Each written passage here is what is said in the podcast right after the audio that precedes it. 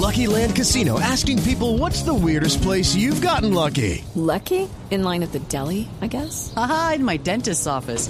More than once, actually. Do I have to say? Yes, you do. In the car before my kids' PTA meeting. Really? Yes. Excuse me, what's the weirdest place you've gotten lucky? I never win and tell. Well, there you have it. You can get lucky anywhere playing at LuckyLandSlots.com. Play for free right now. Are you feeling lucky? No purchase necessary. Void where prohibited by law. 18 plus. Terms and conditions apply. See website for details.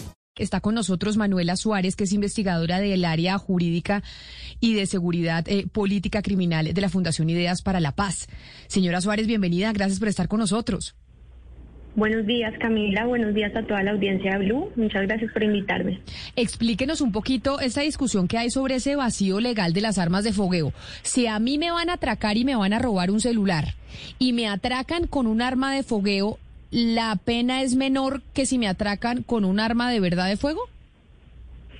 Pues mire, ese tema ya mucho más técnico y jurídico eh, tiene, tiene como dos debates. Hay algunos penalistas que han dicho que el hecho de eh, amenazar, generar una lesión, el hurto, pues por eso ya implica un delito sin importar eh, el tipo de arma. Otros dicen que el arma eh, agrava la situación. Yo no tengo claridad en ese, en ese aspecto técnico legal, pero lo que sí le puedo contar es que en el informe que sacamos con la Fundación el año pasado sobre el mercado de armas en Colombia, nos llamó muchísimo la atención identificar un crecimiento muy, muy grande en la importación de esas armas que en la legislación técnicamente se denominan como armas no letales, que serían las armas de aire o las armas de fogueo, armas que no utilizan eh, balas convencionales. ¿sí? Eh, y cuando empezamos a indagar un poco sobre la regulación de estas armas, pues nos encontramos con la sorpresa que en Colombia no están reguladas ni para su comercialización internacional, ni para su comercialización local, ni para su uso em, en, eh, en, general. Eh, en Colombia apenas hay eh, un, un, elemento en el Código Nacional de Policía que prohíbe como, como una contravención a la convivencia tener estas armas en espacio público y en aglomeraciones, pero la pena por incumplir con esto es eh, una pena, una multa económica muy, baja. Y lo cierto es que las cifras por eh, tener armas de fogueo en el contexto de este tema del código eh, ha sido muy bajita, menos del 0.5% de las contravenciones al código han sido por, por esta causa. Señora Suárez, para ilustrar un poco más a los oyentes y que de pronto no, no conocen muy bien qué es un arma de fogueo, expliquemos qué es un arma de fogueo y cómo se mueve, según lo que vieron ustedes en el estudio, cómo se mueve ese mercado en Colombia eh, y qué tipo de personas pueden acceder a esas armas. Sí, las armas de fogueo, a diferencia de las armas convencionales, eh, tienen unos elementos muy técnicos en su manufactura que evitan que puedan usar balas comunes. Entonces, por esto, estas armas pueden usar gas para generar sonidos muy similares a los que genera una pistola cuando se dispara, o balas de goma, o balines eh, de diferentes texturas, unos de metal, unos de plástico, pero visualmente estas armas eh, son muy difíciles de diferenciar de ciertas armas convencionales. Entonces, eh, ahí es donde pues empezamos con, con el primer inconveniente eh, y es que visualmente y, en sonido también pueden ser muy similares. Lo otro es que estas armas son susceptibles de modificarse, es decir, para que puedan utilizar balas convencionales, eh, por muy poco dinero y de manera muy sencilla se pueden modificar y se vuelven lo que se denominan armas hechizas. Las armas hechizas son aquellas armas que están elaboradas por partes de otras armas. Y de hecho, eh, las cifras que tenemos entre el 2014 y el 2016 de la Policía Nacional indican que el 43% de las armas que se incautaron eran armas hechizas. Es decir, que estas, eh, estos Frankenstein de armas hechos de partes de otras ocupan un papel muy importante dentro del mercado de armas. ¿sí? Eh, lo que nosotros encontrábamos en las cifras, como le mencionaba, era que eh, estas armas están siendo importadas principalmente de países como Turquía, eh, entran de manera completamente legal por el aeropuerto del, del Dorado en su mayoría, en Bogotá, pero también hay varias que entran por containers en los puertos de Cartagena y de Barranquilla. Pero lo difícil es hacerle un seguimiento a cuántas de estas armas hay en cada una de las ciudades de Colombia, porque estas armas se comercializan como, como balones de fútbol o como piezas de ropa. venta libre.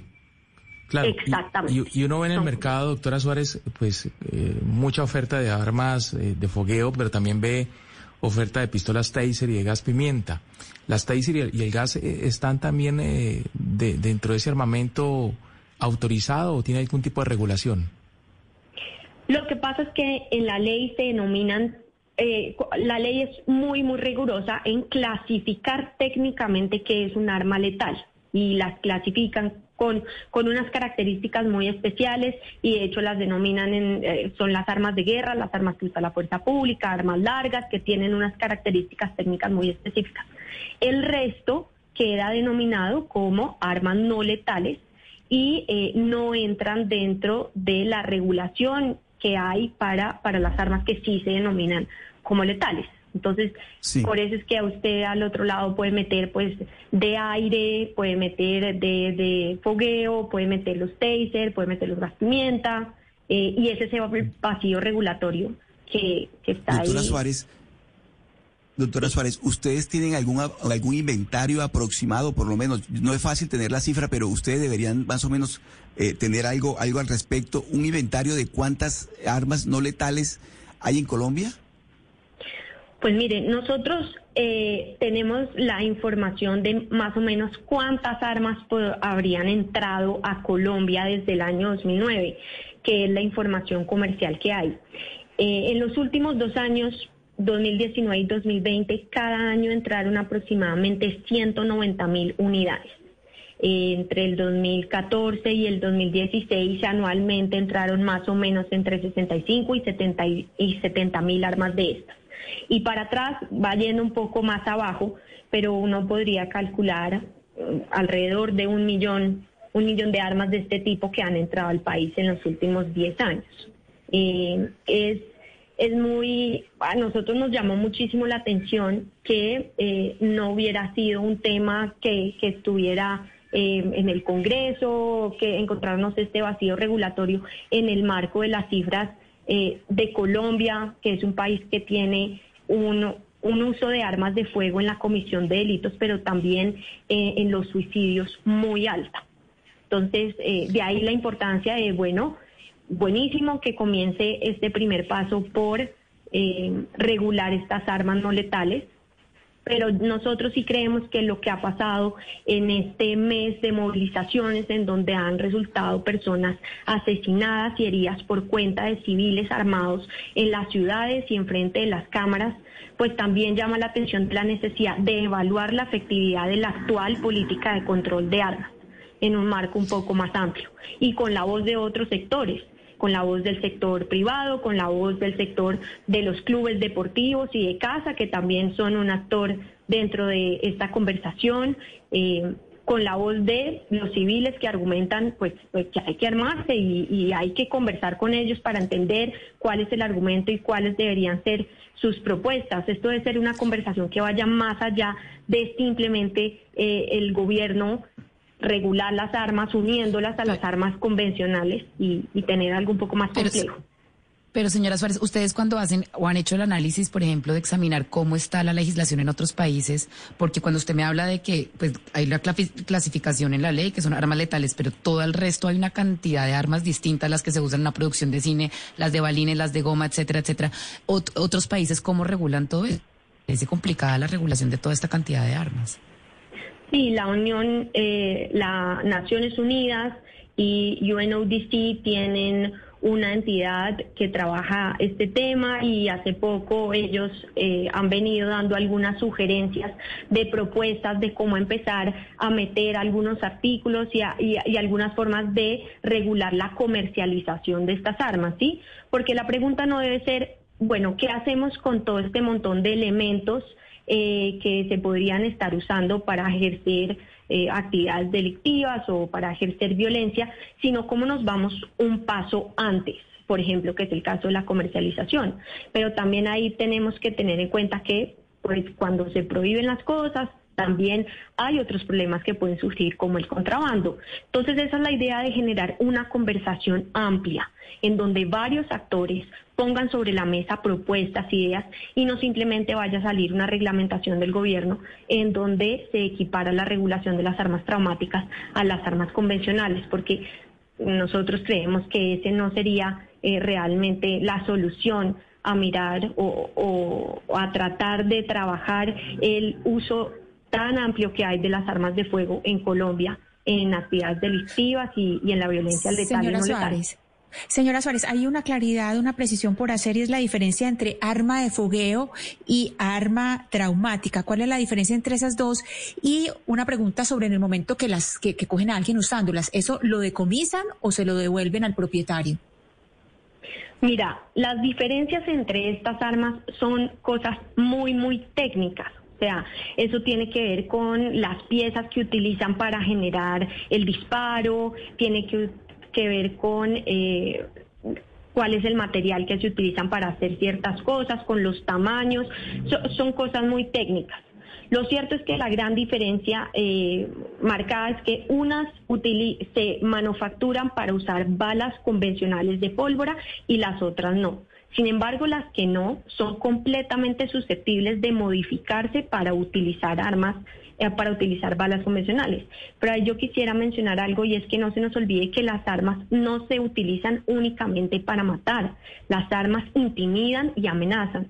En el año 2019 cerca de 300 personas denunciaron eh, actos de violencia sexual y violencia intrafamiliar con uso de armas de fuego. Señora Suárez, por eso, por eso le pregunto, si alguien lo cogen haciendo una de esas infracciones que usted nos dice, por ejemplo, violencia intrafamiliar con una, con un arma de fogueo, si lo, esa, esa arma, ¿a dónde pasa? ¿Se la quitan? ¿La sanción es quitársela? ¿La decomisan? ¿O qué pasa con esa arma después? ¿O se la devuelven por ser un arma no letal?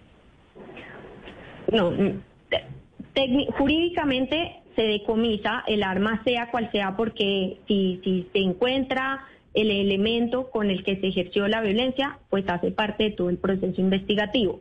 Lo que pasa es que al no estar reguladas, no, eh, no, es, no es un tipo penal simplemente cargar el arma. ¿sí? Hay un delito penal que se llama porte ilegal de arma o fabricación ilegal de arma. Eh, en el caso de las armas traumáticas, no. Pero de nuevo, eso es un, eh, un tema un poco más técnico, jurídico, en el que yo no tengo la suficiente información para responderte. Pues eh, Manuela Suárez, investigadora del área en seguridad y política criminal de la Fundación Ideas para la Paz, creo que ha sido muy clara la explicación. muchas gracias por haber estado aquí con nosotros. Bueno, ustedes, muy buenos días para todos. Lucky Land Casino, asking people what's the weirdest place you've gotten lucky. Lucky? In line at the deli, I guess. Aha, in my dentist's office.